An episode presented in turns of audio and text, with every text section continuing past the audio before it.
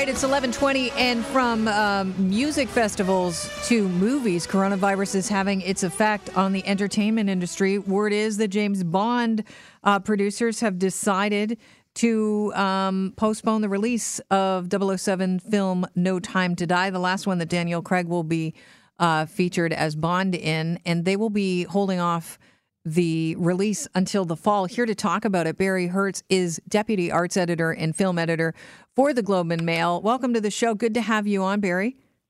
Thanks for having me on. You wrote a really interesting um, column today in the Globe and Mail that talks about how you know James Bond. This is just the first cancellation, but there might be more, uh, and, this could really hurt Hollywood and the film industry.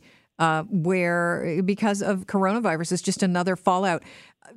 So, how uh, does a movie uh, a company, a production house, go about postponing the release, and is that costing them money? I'm sure it is costing them money, um, but it, they've obviously done kind of a checks and balances thing and feel that, you know, the money that they're going to lose because of already planned promotional events, already planned marketing costs, um, will be uh, hopefully uh, made up for by having a fall release when hopefully people are more assumingly um, eager to go outside and go to a crowded movie theater rather than now when I think they're thinking that a lot of people are paranoid and are going to stay home. Do they have insurance for this type of thing? Uh, that's a good question. I'm sure they do. I'm sure they, there are kinds of uh, fallbacks, but it's also important to note that this is kind of an unprecedented situation. Um, there's never really been um, kind of a huge uh, tentpole blockbuster movie like this that has been pulled because of ostensibly public health concerns. Did I understand that the fans of James Bond and the franchise had put together this uh, online campaign and they were petitioning the production house to actually hold off on the release? Do you think they actually swayed things, or is it more just a case of they're looking around? You know, uh, Hollywood's starting to look around at what the the world is doing and how they're dealing with coronavirus, and we see that Italy has um, you know they're they're going ahead with sporting events, but there'll be no spectators for at least a month at these events, and they're following suit.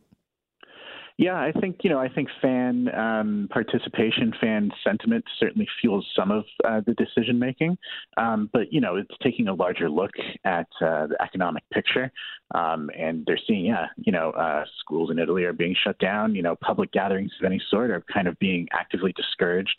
We're already seeing the cancellation of some large scale uh, film industry events as well, um, so they're taking all of that into account and you know, it's the bottom line that drives everything. If they think that they can ride out this uh, outbreak until the fall and things will cool down and they'd have more of a market there, then that's what they're going to do to make their money. You mentioned in your uh, piece that in January, China canceled several high profile film releases even though the Lunar New Year holiday is the nation's biggest and most profitable time period for new releases. Uh, a month later, Disney revealed that it would not release its live action version of Mulan in China at the end of this month. What does this say about the growing importance of the Chinese box office? Uh, the Chinese box office has been huge um, for uh, certainly Hollywood um, producers for quite some time now. It's uh, the second most important um, box office outside of uh, the North America. Um, there's also very a lot of complications with the Chinese market, in that the Chinese market will only allow a certain number of U.S. productions to premiere there. Um, but all of this is to say, if China goes, so goes a lot of um, Hollywood. Um, so once they shutter their doors and they um, close movie theaters to shift premiere dates, then that's going to get a lot of people in Hollywood thinking very hard. Yeah, what is this going to do to, you know, uh, I guess Austin is, they have a very important festival coming up, South by Southwest. Uh, and it's happening very soon in, in the coming weeks. And I know that uh, CinemaCon, there's a gathering you said in Vegas at the end of March. Uh, we've got the Venice Film Festival, uh, the Toronto International Film Festival. When you hear that a big movie like James Bond is being postponed and the, and the company is willing to, you know, wait a while to release this blockbuster movie that everybody's been anticipating, what does that say for these actual film festivals? Are we going to see them uh, hit the pause button? Well, I mean, it, it's looking increasingly likely. Likely, South by Southwest uh, has said that they're still going ahead for their film festival and their music and tech festival, uh, which is next week or the end of next week. Although a lot of large-scale participants like Apple and Amazon and Facebook have pulled out, um, which leaves that kind of event in doubt. And then, yeah, um, France has just extended a ban on a large scale public gatherings until I believe the end of May, which was announced this morning, which really puts the Cannes Film Festival in doubt because uh, it goes on in May. So if you see Cannes fall, um, it's not out of the question to see a domino effect with um, the other major film festivals. How crucial are these film festivals? Extremely. Um, these are festivals. Uh, I mean, Cannes is the most prestigious film festival in the world. It's not the largest, but it's the one where really, if you can deliver uh, a film that has a lot of great word of mouth, you can take that and ride that all the way to the Academy Awards, which is exactly what happened with last year, because that's where Parasite premiered.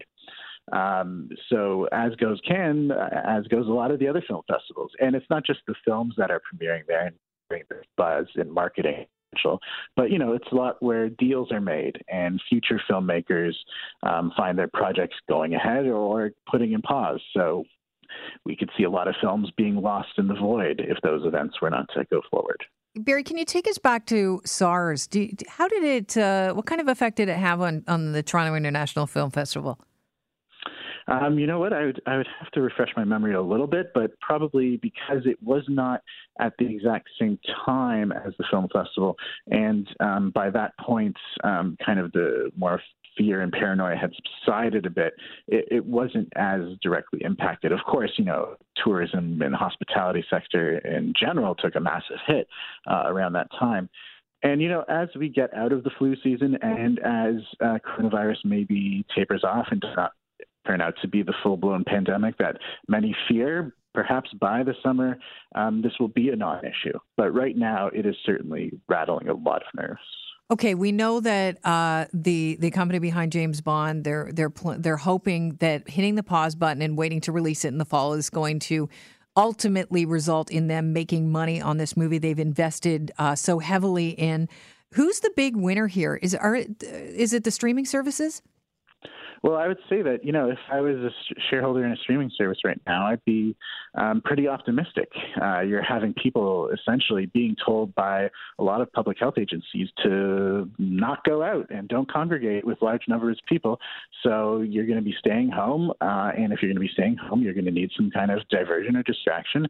And well, here you are. Here are a bunch of streaming services, including a, a couple like Disney Plus that just recently launched. So why not? Who's going to be the first to feel the pain? Can we expect to see theaters closing their doors without, you know, this uh, benchmark tentpole film like 007?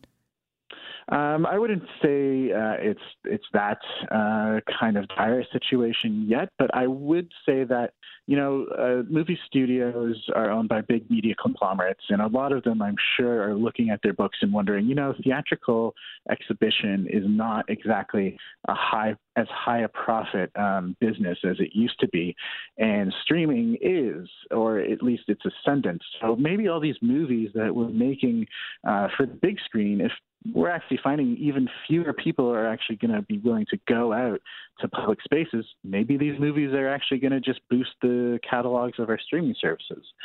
So, you know, it, it's kind of a slippery slope there, but in a time where theatrical movie going is not exactly um, booming, this is not the news that they were hoping for. So we might end up seeing a time where it's limited release in the theaters, just like uh, I believe that that movie with. Uh, that Scorsese just recently did. I can't remember. I paint uh, houses, uh, the or Irishman. they say The Irishman. Uh, it, it, we'll see something similar to that, where you know you see it premieres at the theaters and then very quickly goes on to streaming services. Well, I mean, that could very well be the case. Uh, and that was kind of a special case because Netflix and, and traditional exhibitors kind of have a strange um, stalemate going on between how long it takes for a movie to appear on a big screen and then how long it can be available for uh, at-home viewing. But, you know, if you have say you're the president of AT&T, which owns Warner Brothers now, um, if you're looking at you know how much money you're spending to push a movie into theaters versus how much you could spend to have a premiere on a new streaming platform, which they're planning, um, HBO Max, then maybe you want to just boost your subscriber base on HBO Max for a fraction of the cost. Barry, I want to thank you for your time today. It's been really interesting. Thank you. Cheers. Barry Hertz is deputy arts editor and film editor for the Globe and Mail. Wrote a really good piece that you can find in the Globe and Mail right now concerning the film industry and James Bond. James Bond bust. Why the coronavirus might kill the movie business as we know it. It's Global News Radio 640 Toronto.